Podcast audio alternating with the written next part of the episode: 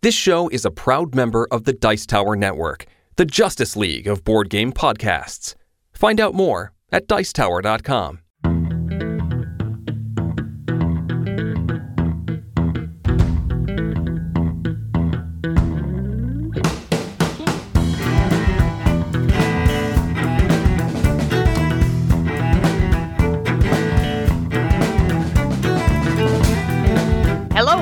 another episode of the Family Gamers Podcast. This is episode 327. Hello, hello, everybody. We are very excited to be doing the show after like seven misfires to finally get the show uh-huh. recorded. we are here and we are very excited. It is an odd numbered show. We have a guest once again. We have invited onto the show possibly our most frequent reoccurring guest, Family Gamer Extraordinaire. Nick Martinelli. What's going on, Nick? Hey, how's everybody doing? All right, this week on the Family Gamers podcast, we're going to talk about some games that we're looking forward to in 2023. Mm-hmm. So we've been doing some looks back. This week we're going to look forward to some stuff. Some of it we've talked about, some of it we haven't. We'll see how All it of goes. it we're going to talk about tonight. yeah, that's right. All right. All right, give us a fact. Andy. All right. Yes, I, I have two facts this week. Uh, I hope that both of these are at least somewhat relevant to some people here. Okay. Nick, are you familiar with the TV show Supernatural? oh yes, seen every single episode. That means you have watched 327 episodes of Supernatural. Awesome. That's the fact. The show Supernatural has 327 episodes. The other fact, I have been waiting, waiting until I could find this kind of a fact that would actually relate to the show Sure. that we're doing and it would actually matter. Board Game Geek, board game number 327 is the game Loopin' Louie, a classic. the classic pseudo dexterity game Loopin' Louie, board game number 327 on BGG. All right. Those are my two facts about our episode number. I have a uh, less exciting fact. It's almost tax season. Did you know most people pay down debt, pay for mid sized goals, or save their tax refunds? Many financial experts out there will tell you not to get a refund because you're giving Uncle Sam an interest free loan. First Move disagrees. If you're more likely to use your refund to save or pay down debt than if you got an extra $50 a month, why not let Uncle Sam have it for a few months so you get it all at once and make better choices? If you want to talk to First Move about some other habits you can build to take that next step toward your goals, go to firstmovefinancial.com slash familygamers and schedule a call. Thanks again to First Move Financial for sponsoring this episode of the Family Gamers Podcast. Yes, thanks so much to that team. We really do appreciate the ongoing support. All right, Nick, it is that time of the show. You know what time it is? What we've been playing. It's time to talk about what we've been playing. So, Mr. Guest, what's on your list? Oh gosh, well where do we start? We've been doing uh, some local meetups. There's a tavern we have in town, or um, tap room, I guess I should say is a technical term for it, right? So they've been hosting like game nights once a month, and then uh, my buddies and I were kind of meeting up there a little more frequently.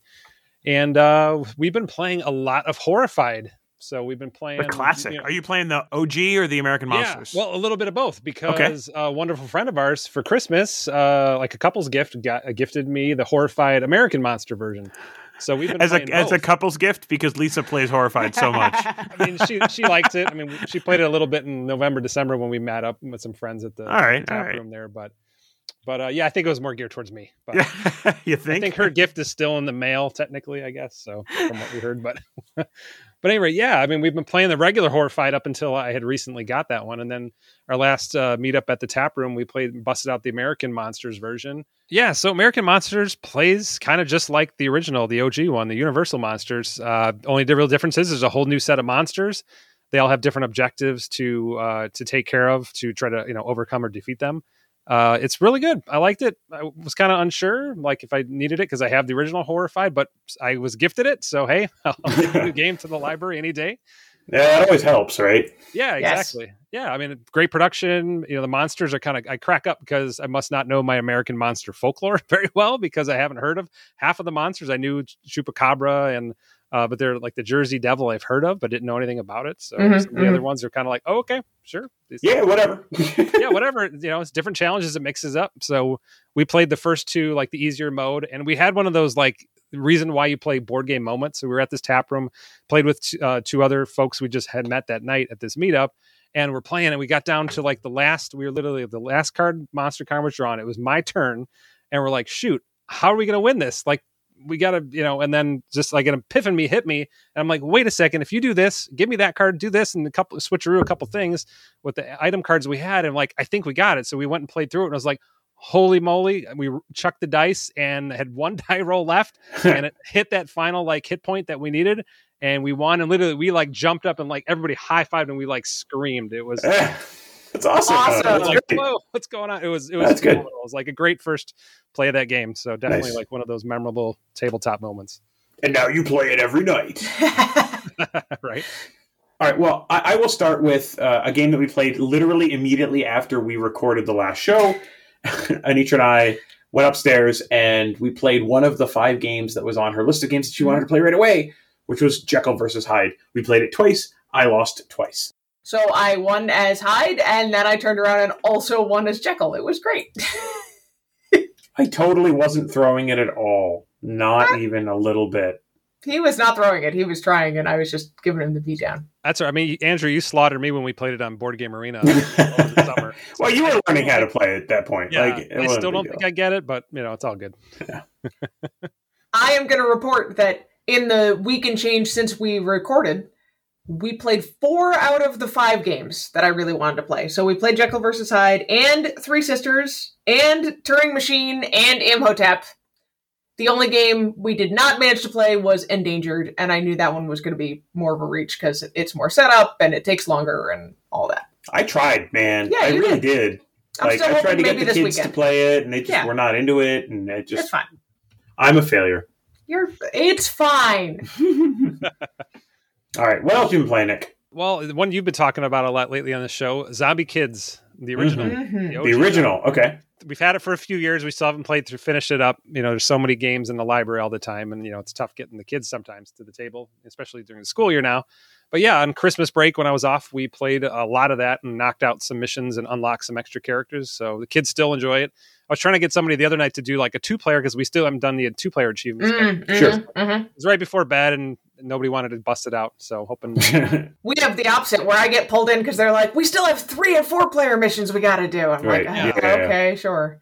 Yeah, and you you were all talking about the new the new one coming out, and your family's pretty much done with the second one. And I'm like, oh, we're so behind. I, we wanna and I want to get the teens, so I feel like so left out. So I want to. For us, it has been completely driven by the kids. The Yeah. kids have loved this game and they've played a ton of it.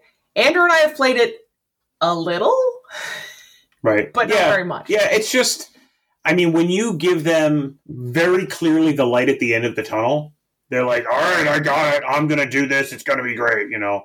And they just, they grab the ball and they run with it. That's Well, just very much how stuff- they're wired. And when there's stuff to unlock along the way, Right, that yeah, helps yeah, too. Yeah. Yeah, the whole gamification thing, just with the stickers alone, was genius. I mean, they get a kick out of like, oh, I want to put a sticker on. I want to put the sticker on this. Time. It's like, okay, you do the stickers this mission, and you can do the stickers the next mission. Mm-hmm. So yeah, that one's always a good one.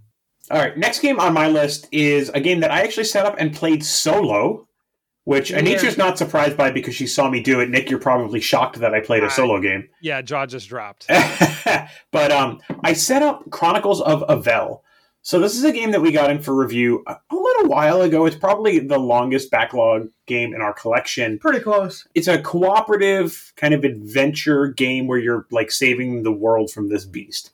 And it's like a hex-based game, so the hexes are, you know, mixed up, so it kind of changes a little bit every single time you play. There's you know four hexes that kind of make up the starting area. But you play as an adventurer and you travel around on the board and uh, you can beat monsters or there's a couple of different tiles that'll let you do things like set up traps and all this stuff. And once you get to the end of this it's kind of like a season or like a, a, a round track or whatever. Once you get to the end of it the beast emerges and you have to kill the beast to win the game there's a bunch of other stuff that kind of goes on there's these monsters that will come up there's small monsters and big monsters and you have to fight them they don't move until the beast uh, arrives but once the beast arrives, they all start moving towards the castle. And if any monster gets into the castle, you immediately lose the game.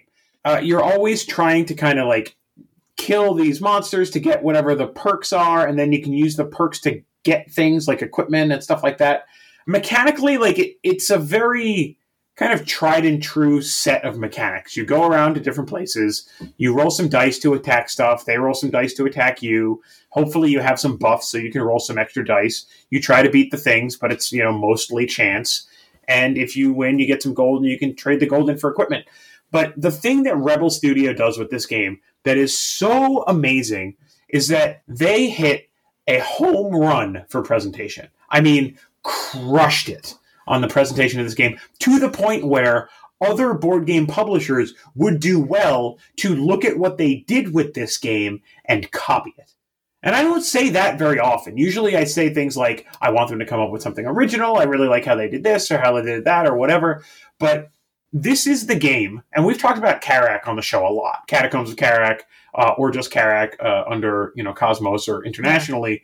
We talk about this game a lot. It's this tile laying dungeon kind of crawl thing where you're searching for the dragon. You got to kill the dragon, and Chronicles of Avel really feels like the maturation of Karak.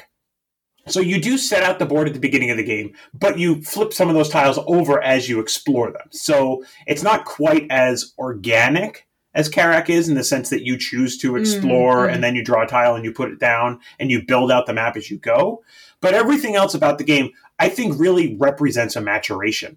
So in Karak, you have this kind of board, this kind of like inset board where you can have some pieces like the I think the hearts are are kind of inset into it and stuff like that here's what they do in Chronicles of Avel, which is absolutely brilliant.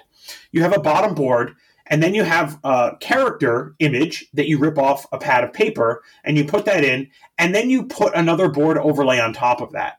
And what that overlay does is it kind of creates the shape of your character so that when you draw sword or helmet or shield tokens out of the equipment bag, they fit into the area where your character is and they sit on top of the picture that you ripped off of this pad of paper. And you that you may have colored in Yeah, or so customized or whatever. because it's paper you can totally like color in your guy while you're sitting there doing whatever. You can maybe give him like scars and other details or whatever. It's a piece of paper and it's you know totally fungible the other thing that they do with this game which i freaking love is that you have a backpack and whatever you pick up in the game you have to put in your backpack.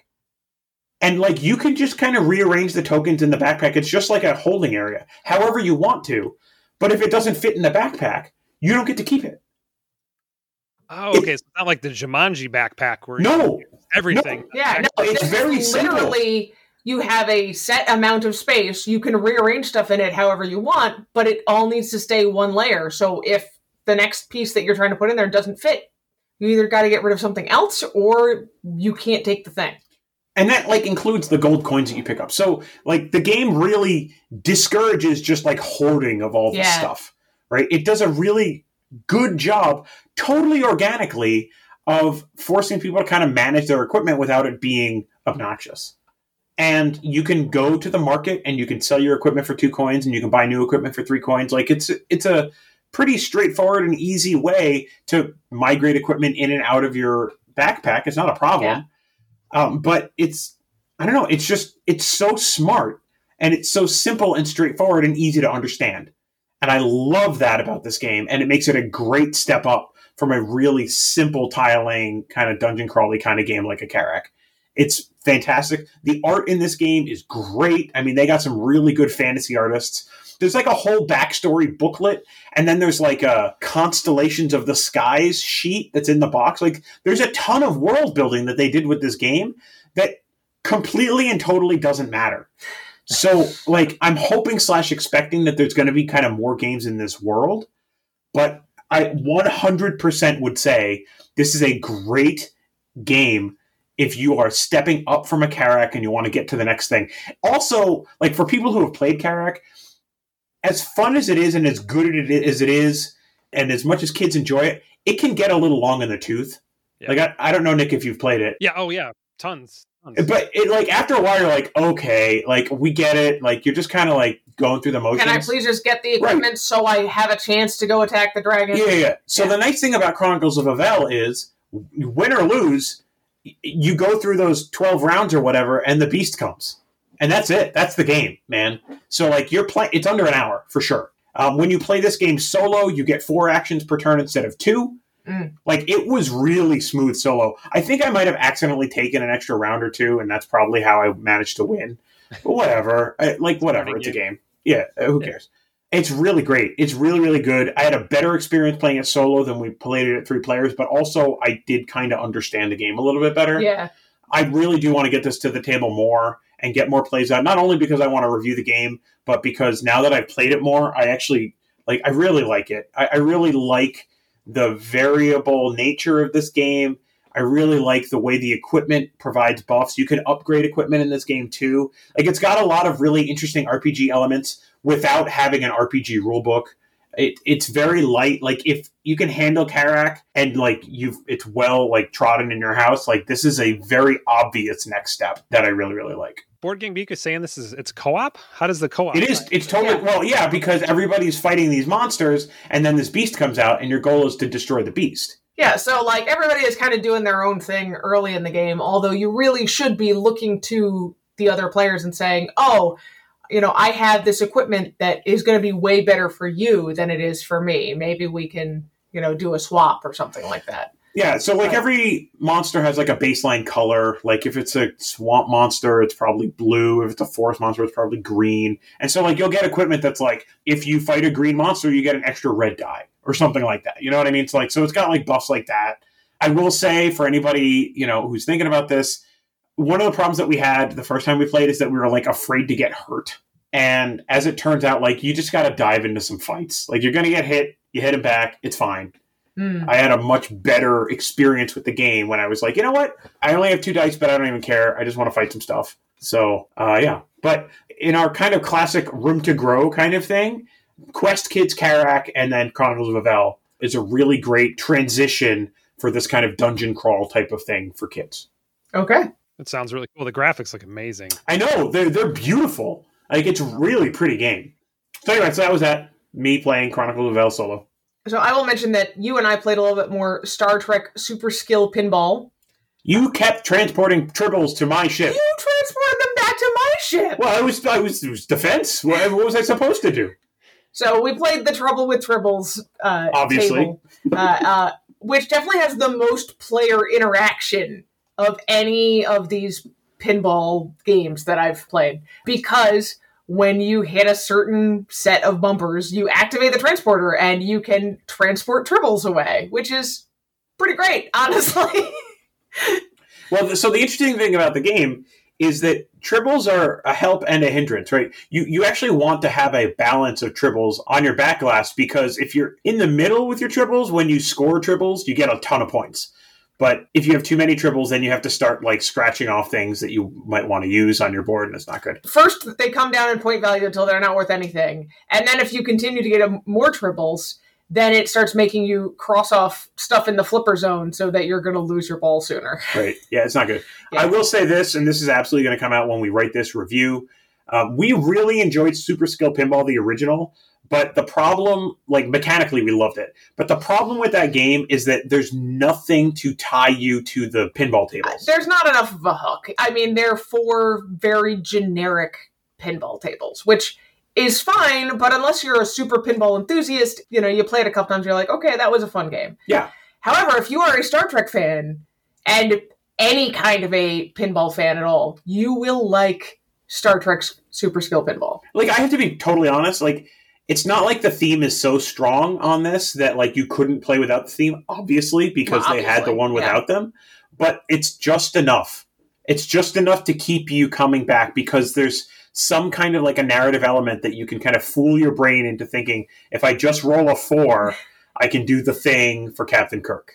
Or if I just roll a six, I can, you know, rescue Locutus of Borg. Yeah, I really, really want to defeat the Borg. Yeah, or whatever it is. There's, I mean, and it's, you know, It's what- kind of whatever. ridiculous, It's, but it- it's but silly, so but it's just are- enough. so are Star Trek pinball tables in real life. They're always kind of ridiculous. So are every pinball table. I mean, every life. pinball table.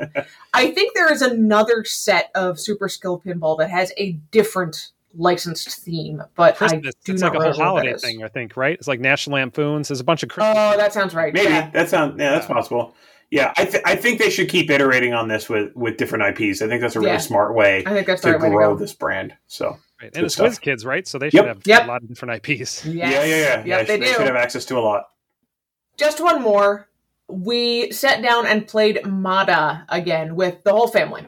I am really enjoying it at four or five players. At two or three players, it is just not. It's not an interesting game if there's not enough other people before it comes back around the table to you. Uh, we're going to do a snap review of that next week, so we'll talk more about it then. It's a nice light game, and it's great if you've got that larger, like not really large group, but like larger amount of people, and you're going to sit around play after dinner or something. So, kind of a resounding meh on that one. Well, I mean, the game is definitely not designed to be taken seriously. We talked about this Yeah, on the show before, and I, I think that it really it's very very group dependent. Yes. Um, if you have people in a group and you're like, "Oh, come on, play a game," like there are certain games that if you come on play a game to someone to play that game, hmm they're going to enjoy it. hmm They're going to have fun. It's going to be okay. This is not this one is not the, like Green Team Wins would be a perfect example of a game where it's like, Like, oh, come "Oh, on, come on. and then they get to play it and they're like you know what this is actually like pretty entertaining there's not a lot of board game there but it's fun it's a good group game etc Yeah. like Mata's not really that Mata is Mata is a good game if you've got four or five people who are like, yes, let's play a short game right now. And they're all invested. When we played it with the whole family, not everyone was invested. It was fine. I mean it goes quick Yeah, it goes quick. And, you know, by the end, they were like, okay, yeah, this was kind of cool, but they didn't love it. And that's okay. Yeah. All right. one more nick what do you got for me All right, so this one's a shelf of opportunity one, and I, I want to give a nod to Board Game Arena because it really nudged me when I saw this came up and like you know for players that have beta access to games. So this is an older title. We're going back a few years. Gizmos from Phil Walker Harding mm-hmm. yep had a huge splash. You haven't heard too much about it lately. Like heard all, everybody raving about it five years ago. I've Mhm. had it for maybe two three years. Open up the rule book. I saw all the iconography in there, and I kind of was like had the moment where, like I closed it and I put it back on the shelf. And it's it's it, it's almost embarrassing to say it because like you like you both i'm an it professional and you know we're used to icons and you know all that kind of stuff and dealing with you know short nomenclatures. I just there's there's so much like the pick icons the build icons all these things. So i just i'm like ah i was just overwhelmed. Analysis paralysis kind of hit me just looking at the rule book. And then it came on bga recently so i started playing it on there and i'm like went through a video started playing it with a friend just a two player game. And i'm like I wish I would have played this when we first got it. This game is so much fun. It's a great engine builder. I feel like you just need a reference sheet probably for the iconography on the cards just to get you going. But on you know, Board Game Arena is a great place to learn and test out games because when you hover over a card, it actually tells It'll you tell you what it does. Yeah, so I'm like, oh my gosh, this is amazing. Only if this were like you know tactile real life, little maybe in 20 years we'll have little cards that'll shoot up you know Little pop up tooltips. Yeah. yeah, pop-up tooltips. But yeah, it's a great engine builder. It's got like the whole potion explosion tactile thing. You get these little marbles that come out of the I don't even know what it's called. the hopper The hopper. Yeah, thank you. And you know, it goes on a little belt. And you can just grab one and you're going to spend those marbles to build these cards. There's three rows of cards. You can level one, two, three. You can draft them. You spend the marble to you know build it. It goes on from there. You just build an engine of when I do something, I get extra marbles, or I can archive an extra card. I can upgrade my storage and all this stuff. And it just kind of scales and you know, been playing it a lot and uh, just got some really it's combo tastic. You know, you talk about the time all the time being like the combo tastic game. This one you just keep chaining stuff and chaining stuff. It's it's a lot of fun, and I'm you know hate to admit it's been sitting on that shelf of opportunity for so long, but I'm like loving it now that I got a chance to play it. yeah i picked up gizmos in a trade a little bit ago when i was doing some engine builder Research. research we'll say for my game Cool. and I don't know, it was fine. We ended up putting it in the purge pile, so we're selling it at Tantrum Con in a couple of weeks.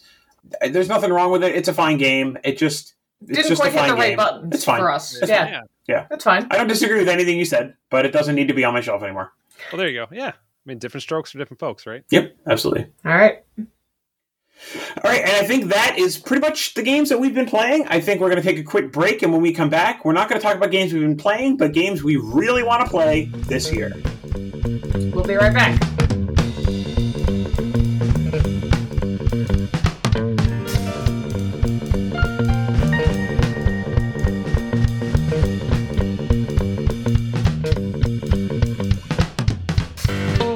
So we just watched a Who Done It movie this weekend, and we loved it.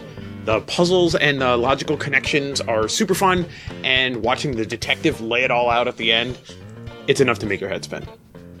It's fun to do puzzles too, and like in that movie, sometimes they do indeed make your head spin. This is a snap review for Headspin. Headspin is a fast moving puzzle game for two players from Project Genius. It's best for ages 12 and up and takes about 20 minutes to play. So, Anitra, let's talk about the art in Headspin. There are two main elements in this game the spinners and the cards. The spinners look like a multicolored bike lock with four rotating columns.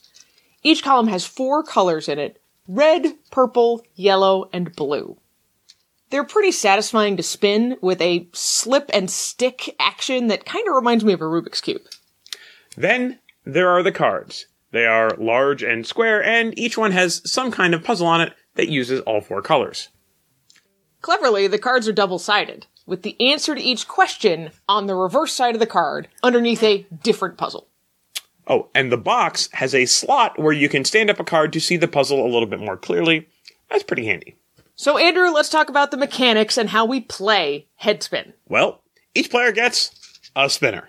There's only two of them in the box, so if you want to play with more people, you're gonna need to buy the $10 expansion pack, which includes two more.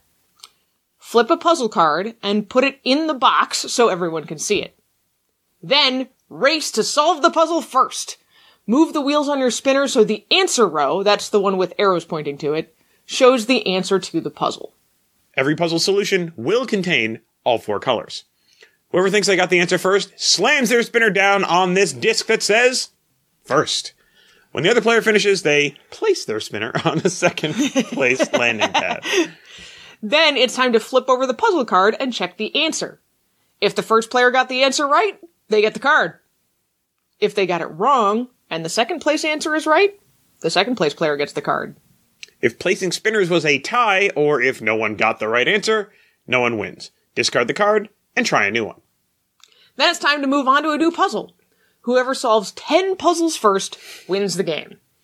There are 100 double sided cards in the box and 10 different kinds of puzzle.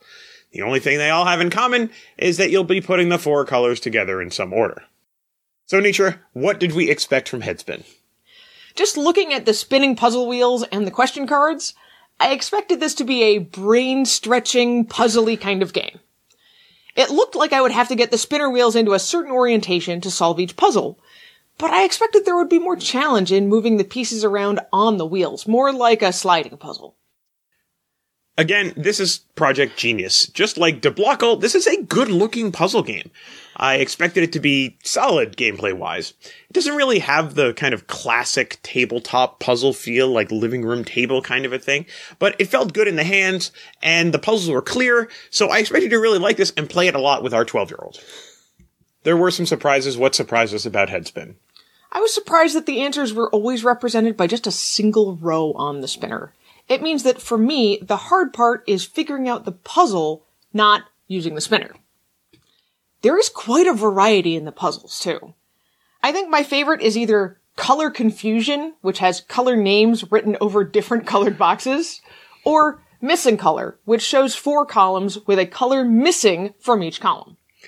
I think I like the logic puzzles the best, which give a series of facts, and you need to sort out what the order of the colors actually is, and then you set them into the spinner, you know, as quickly, Quickly. as possible. I didn't love this game. I really wish there had been more variety. Not in the puzzles themselves, there are 10 different kinds of puzzles, but in the solutions to the puzzles. Knowing that every solution would contain every color exactly once felt limiting and made some of the puzzles too easy. Because of this, needing to win 10 times felt way too long. I'd cut it down to five or maybe eight wins, which should take less than 15 minutes. I actually agree on the 10 puzzles feeling too long thing. For us, we did like a best of five or a best of seven, Sure. and that really helped. But while we're talking about surprises, I'm surprised to hear that each color appears once in the solution because I did not know that. so this explains how you were able to beat me. So, Anitra, do we recommend Headspin? I think Headspin would make a good and unexpected gift for a preteen or teenager who loves puzzly things. They can race their friends and argue over who's the better solver. Teenagers don't argue about stuff like that. Oh no, never. No, not at all. I think Headspin is a fun game to play with different generations that may not include kids. Hmm. Parents and grandparents, teenagers, aunts and uncles, or friends, like you said. It's a little more toy than game to me, though, and it's a toy that requires at least two players, which does limit its appeal a little bit. So Andrew, what are we gonna rate Headspin from Project Genius? Well, I think we're going to give Headspin three puzzles out of five. And that's Headspin In a snap. And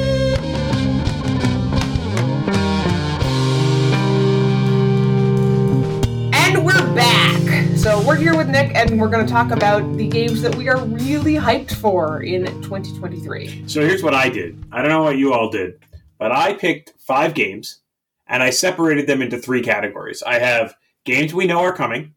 I have a game that I want bad that I hope is coming this year, and I have a game that like I really want to want it, Okay. but I don't think it's going to work for my family. Actually, Oh. technically, I have two of those games, but all right. um, so I have those three categories, so we can touch them in any. I don't, it doesn't matter. I'll just go through them all, and I'll tell you what category it falls in when I name the game. Okay. So who wants to go first? I have three games, and they're actually all from the, uh, shall we say, the Greater Hachette group. Okay. but I got to see a preview of a bunch of stuff that they had coming uh, Well, back at PAX All Unplugged. right. Why don't you start with the game that I know is also on my list? Sure. Yes. Ooh, we have overlap. For Flashback Zombie Kids. Yeah, yeah. I mean, we already talked about the franchise earlier. In Everybody show. knows that we're Everybody hyped for this game. Yes, absolutely. Our kids are going to love this game. Yep. It's entirely different from the other Zombie Kids and Zombie Teens games. But it's still set in the same universe. It has the same characters in it and that same kind of goofy sort of uh, illustration. And it's actually coming out this week. Oh, cool. By the time this show airs, it should be available to buy. Yep. Yeah, and it, the cover of this game looks like a kid kind of wearing VR goggles. That's sort of what the cover looks like if you're looking for it in the store. Yeah. Zombie Kids Evolution is great that you know you're working towards an endpoint. Flashback Zombie Kids is going to be a total of about 12 plays before you're completely done with the game. And the style of play is a lot more like a seek and find game like Micro Macro Crime City. Oh, interesting. So you're solving mysteries kind of as you go. Like, where did, you know, this zombie come from? Or how did this kid end up over there? Or, you know, you're answering these various questions and trying to figure out what happened in a scene. You're going to collect gadgets along the way that are going to allow you to go back and re examine some of those scenes and get even more information later. And it may change up the way the story works. I, I'm a little unclear on that part, but it seems really neat. And I like that idea of, you know, it's that same idea again of like, this is a limited number of plays. I think without being a legacy game this time. So you might be able to pack it all up again and give it somebody else. Yeah, I don't know about that. I don't know. Interesting. So mechanically, totally different than the other games. Yes. Interesting. Okay. I will also tease that there will be another game coming out in the Zombie Kids universe, uh, but it might not be until 2024. And this will be another one that is completely mechanically different. So is that like top secret information you can't talk about? It? That is about all I can say. Ah, okay. We'll just have to keep listening every week until you spill the beans. Yeah, right. But it sounded cool. she knows more than I do, so there you go. Oh wow, she's good at keeping secrets. She wouldn't even tell you. I'm good at keeping secrets from myself. If I don't write it down, I will forget details. So It's a it's a strategy. I mean, come on. All right, so that was the first one on my list of games that we knew was coming this year. It's coming out this week. The next one that's on my list is a game called Fit to Print. So this is a game from Peter McPherson. He did Tiny Towns, Mhm, mhm. which we absolutely love. Fit to Print is a really interesting looking. I've never seen it kind of in action. I think Anitra, you have seen it in I. I did see people playing it at PAX Unplugged, yeah.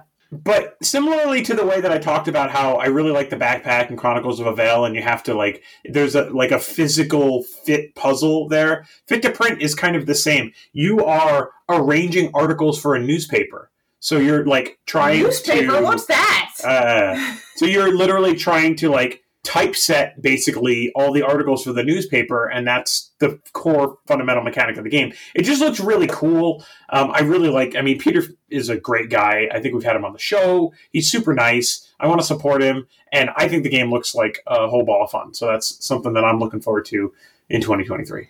I am less excited about it. I'm certainly willing to play it. So Yeah, I mean that's all I can ask for, right? Anitra, you're like the book nerd. this one is a table hog. I mean, he says it's like you're laying out a newspaper. Yeah. It's cut down in size, but each player has their own newspaper thing that they're laying out, and the articles are all cardboard pieces that fit on top of it. So it takes up so much room on the table. I don't know, something about the way it looked laid out, it just it didn't really grab me. I'm gonna keep an open mind. It it might be great. I might love it, but it's not something I'm super hyped for. Well, I am. So That's fine. that's my very mature way of uh, There putting you it. go. I love it. All right, Nick, what do you got? Okay, so I'm going to set this up because the hype for this one has been since I've been a kid because I had this as a game growing up as a kid. It's been restored by one of my favorite publishers, Restoration Games. So I'll try to set the scene here dramatically. So 200, 300 years in the future, a dystopian world has hit. We have nuclear fallout, fighting over resources, over gas. Everything's a desert. So we're fast forwarding into Thunder Road. Uh, I am totally excited for this game. I had it as a kid. I have fond memories of playing with my dad while we were watching like the edited for TV back in the 80s. You know, Uh huh. Uh huh. you know Mad original, you know, second Mad Max and third Mad Max. So I remember just playing it with my dad a lot as a kid. And uh, their new incarnation, Thunder Road Vendetta, just looks phenomenal. It to- pays total homage to the original. And then a restoration game style, they modernized it, added a lot of modern mechanics, but kept the soul of the game. Where like in the original game, they had these massive big boards, and you would like kind of puzzle piece them together. So you'd get to the end of the board, and you take the board and then move it, and then cars could fall off. Or it's just a Mad Max style carnage. You're shooting cars, jumping oil slicks, and little helicopters that you're going to go on. You try to take other cars out. And it's just like a survival of the fittest. So I'm really excited for it. I, I went all in maximum chrome edition, you know, so I'm looking forward to flying to Valhalla, you know, and some out muscle cars. All right. nice. I love that because that's I don't know. It's it seems like the perfect game for you, and I have no interest in it. but I but that's awesome. Like I love that you love it, and that's Oh, yeah. great. Looking forward to hearing about it, but I don't ever need to play it. Ah, the original was so great. I need, I would love, love to get a copy. So yeah, just really excited for this one. Just the production is just restoration games. I mean, they Oh yeah, they're phenomenal. oh yeah. yeah. can't wait. Awesome. I guess that makes it my turn again. Yeah, I mean you only have three, and I, I have only have more three. than three, so I can go again if you want. That's all right. Okay. I'll go. Uh, so another one that's actually coming out quite soon. I think it's in February. Is Kawale. So this is another one of those classic gigamic abstract games. You've got three colors of wooden tokens that look kind of like flat stones. And then this board that's a four by four board with sort of not indentations, more like outdentations. Extrusions. Uh, yeah. The idea behind Kawale is that it is a four in a row tic tac toe game combined with Mancala style movement and tiling. So you're trying to make four in a row, but you're picking up a whole stack and laying them out one at a time, Mancala style. And you have your color, the opponent's color, and a neutral color. So it seems like it's going to be a really interesting balance of how do you make this work. It just looks really cool to me. I l- love the presentation of these Gigamic abstract games, and it just speaks to me. I, that's all I can say. I- I'm beginning to wonder if by the end of 2023 we're going to have like a dedicated shelf of just the Gigamic games. Say that again, Andrew. What's the name of this publisher? Gigamic. I love the way you say that. You've talked about them the last couple episodes. you, you get little chills when I hear you say it. That's because I listened to Danny when she says it, and she could speak French, so whatever. There you go. I was hoping you'd say it. well, now I feel special. Oh, you are. We love you. you are special, oh my Andrew. gosh! All right, let's see. Uh, my turn, I Your guess. turn. So the next game on my list is a game that is finally coming out. I played this game, I think, pre-pandemic. During on- pandemic, was it? I don't. Mm, I don't it know. was it was Boston Fig Virtual. so that was 2020. Yeah, Okay, so still three years ago. Like it was a long time and we're still a long time. ago. Yeah, and this is Steam Up, the dim sum game. Have you seen this? Is it like the big one? It's got all the pieces and stuff and like a. It has like a rotating like dim sum board with the little I don't know what they call the little Steamer baskets. steamer basket things. I know. I played it on uh, Tabletop Simulator with Pauline, who is one of the Mhm. designers, and it was a really neat game. I mean, it's just it's a you know set collection kind of variable player power game. I just I don't know. I love the idea of playing a competitive dim sum game because dim sum is kind of like all about this very community sharing kind of a thing. I don't know it's just a kind of an interesting take on it, and I found you know the pieces conceptually because I played it digitally to be really cute and appealing, and then seeing all of the prototypes and then the actual product pictures, like it looks Yeah. great. Let me tell you, the pieces are really cute and appealing, and most of the various little dim sum things are squishy.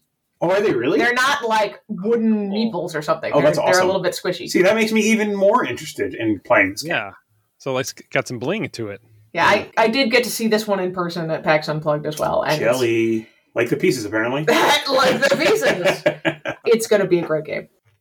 All right, and that means it's back to Nick. All right, so this one technically came out at Essen in 2022. I saw a lot of buzz about it um, during like the Essen because it's just like every other gamer here. Like well, Andrew, you went to Mhm. Essen, you lucky dog. I was And, lucky.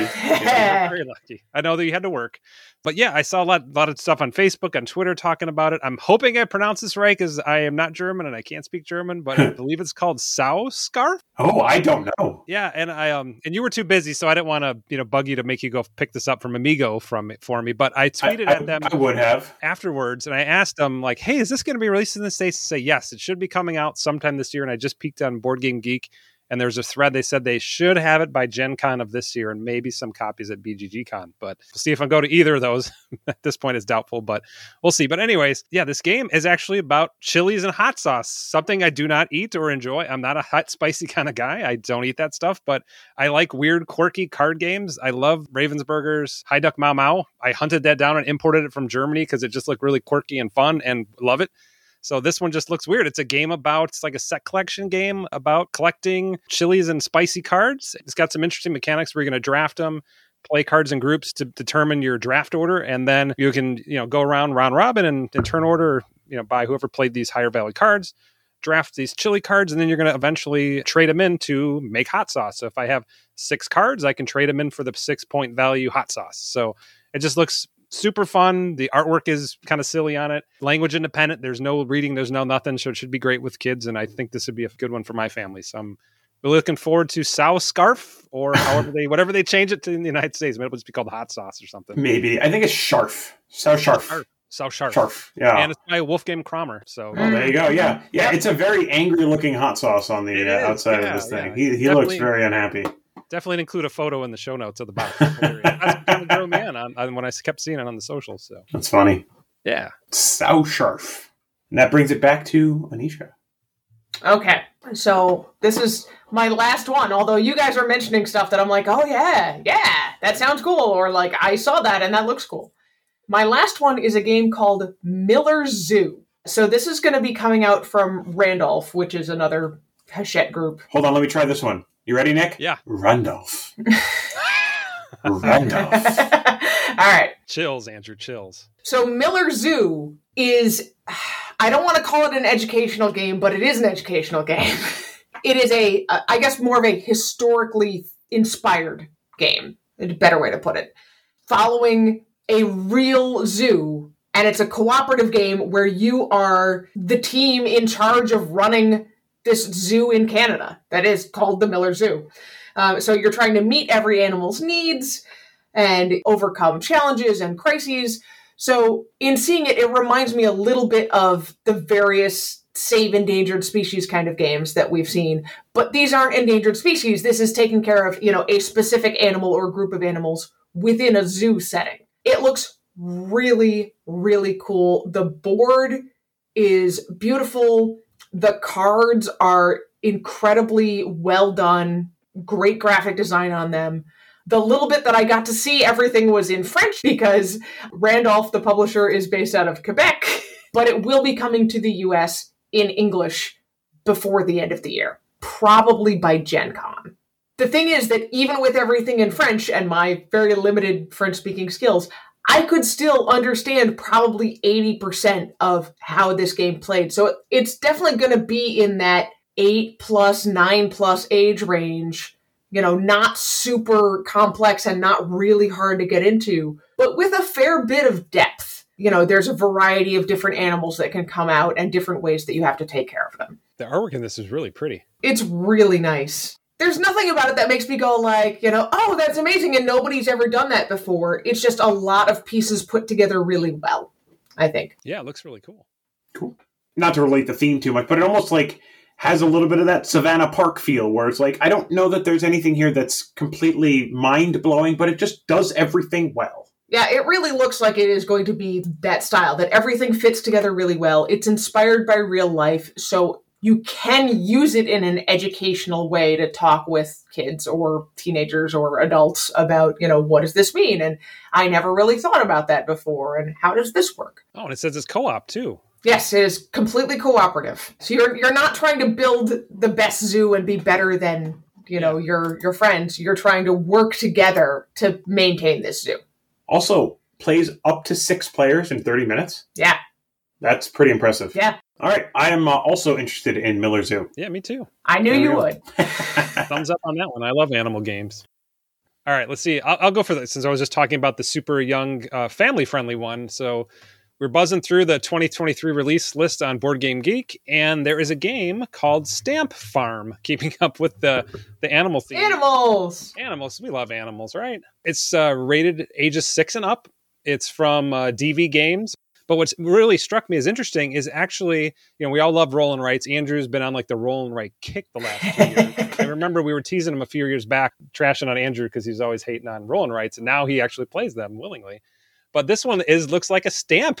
It's a stamp stamp. Rolling. There's I don't know if there's any rolling, but yeah, there's definitely stamping. So I'm just looking at the pictures. Basically, it looks like you're running a farm and you have some stamps and you're going to stamp little colored animal onto your score sheet. It looks like you score points by grouping animals together, and then there's looks like there's an advanced mode that has like some hay bale stamps and looks like you may score some extra points for it. But it looks super cute. Kids and stamps probably can't go wrong with that. It looks super simple, super fun, and just something different. I, I haven't seen you know a board game that had any kind of stamping and it looks like it has dice so it looks like you may be rolling dice and then having to stamp Yeah. those colored animals onto your board somehow to you know group them together to score points so really different i thought it just looked cool i thought it was worth mentioning The only game that I can think of that we've played much of that uses a stamp is Mountains by Haba. all oh, right Again, the stamping is something that will pull in a younger kid with the opportunity to like, oh man, I get to stamp my card.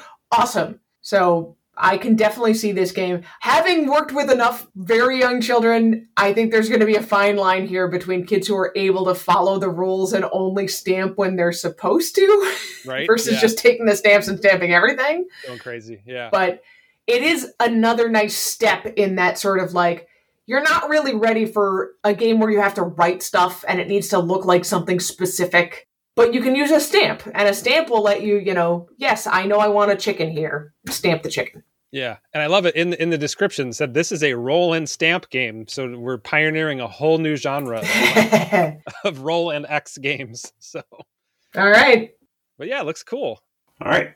Awesome. The next game on my list is a game that I don't know if it's coming out this year, but I want it bad. Anitra also wants this game bad. We've been wanting this game for a long time. It's a game that is being released by a publisher that has already been mentioned on this show, and it is Unmatched Teen Spirit. oh man i want to play as miss marvel so bad So, yeah, this is in the Marvel line. We haven't picked up any of the Marvel No, Unmatched uh, titles yet. yet Um, they just haven't. qu- I mean, the one with Daredevil in it, like I'm a little tempted, but I'm holding off because this is the one that we identified first. So the Marvel sets have three characters in them, which is unique. Usually, the unmatched sets have either two or four, unless you're talking about Bruce Lee or Deadpool, which are both single character sets. But Teen Spirit has Ms. Marvel, Cloak and Dagger, and Squirrel Girl squirrel girl all right and I am all about this set. I just freaking love the idea of this. I mean, Miss Marvel, obviously, with the TV show, um, and then she's also you play as her in the Avengers game, the, The Avengers video Square game. Enix Avengers game. She's always been kind of popular in our house anyway. and Anitra's always been into Ms. Marvel, and Yeah, I the TV just- show 100% sucked me in. I discovered it Yeah. from my local public library when it was still very new, when there were not a whole lot of Ms. Marvels out yet, but there was enough that they had made a little, you know, trade paperback of like the first four or five issues. So I don't know, and I mean, Squirrel Girl is just I I find her hilarious. So Uh, yeah, I am super into uh, to getting this set, and I really really hope it comes out this year because it's been kind of sitting on the tease Oh, uh, wire so for, for a long long. time. So um, yeah, that's it. That's the one that we want bad. Let's go restoration. Come on. These. No, I mean I know that they like there was the whole weird licensing thing with Mondo, and like Mondo was going to do the Marvel stuff, and then like I guess now they're not, and I don't know what's going on with Mondo at all. I have no idea. I understand that I got kind of caught in this whole thing. That doesn't stop us from wanting it. Yeah, I mean, look, BGG does say 2023, so Let's hope. I'm gonna you know cross my fingers, hold my breath, No, don't hold but uh, breath now. the art on this one, you know, Tool, he, I love his artwork. Mhm, I'm, mhm. I'm totally in on this. So yeah, so unmatched teen spirit. Now, are there other Marvel unmatched games in the Yes. pipeline or already out? This is the last one, which drives me crazy. Oh, okay. Yeah. it's already out. Yeah, so there's Unmatched Redemption Row, which has already come out. This one has, let's see, Ghost Rider, Moon Ah. Knight, and Luke Cage. Okay. And then there's a Hell's Kitchen one, which has Daredevil and Elektra and Bullseye. And then there actually there is another one that's coming out in 23, so I don't know which one's coming out first. But the other one that's coming out in 23 has Black Widow, Black Panther, and Winter Soldier in it. that one also looks Ooh. really cool. Yeah, so I guess I guess I want both of the 23 ones. There you go. Teen Spirit's the one I definitely want more. But I mean, Black Widow, Black Panther, and Winter Soldier is a pretty good set. Uh, yeah. So yeah, I think I want that one also. I don't. Ghost Rider just sounds awesome. That might be the one to get me introduced. I love Ghost Rider. Like he's like the heavy metal, you know, comic book biker jacket. You know. I guess so. Have you have you actually played on much Unmatched? No, I haven't. I Oh, haven't. that's that's shameful.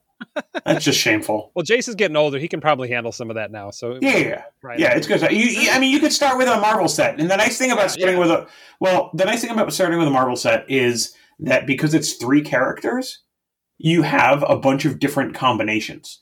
So it could be Daredevil versus Elektra, or Daredevil versus Bullseye, or Elektra versus Bullseye, or you know, and then you've Or kind a three way or a three-way, whatever. or you turn it around and you you have you know other people play the other characters. So you've got a lot of options there, which is better than a two-player set.